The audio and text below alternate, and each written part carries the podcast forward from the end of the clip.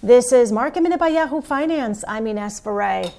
We're watching some of the big tech names today after the companies reported earnings yesterday, with Alphabet in the green after digital advertising rebounded during the quarter. Amazon has been weak after a weak earnings outlook for the busy fourth quarter. Meanwhile, Apple also under pressure after its quarterly results, as well as Twitter. Twitter down more than 15% after slower than expected user growth for its latest quarter.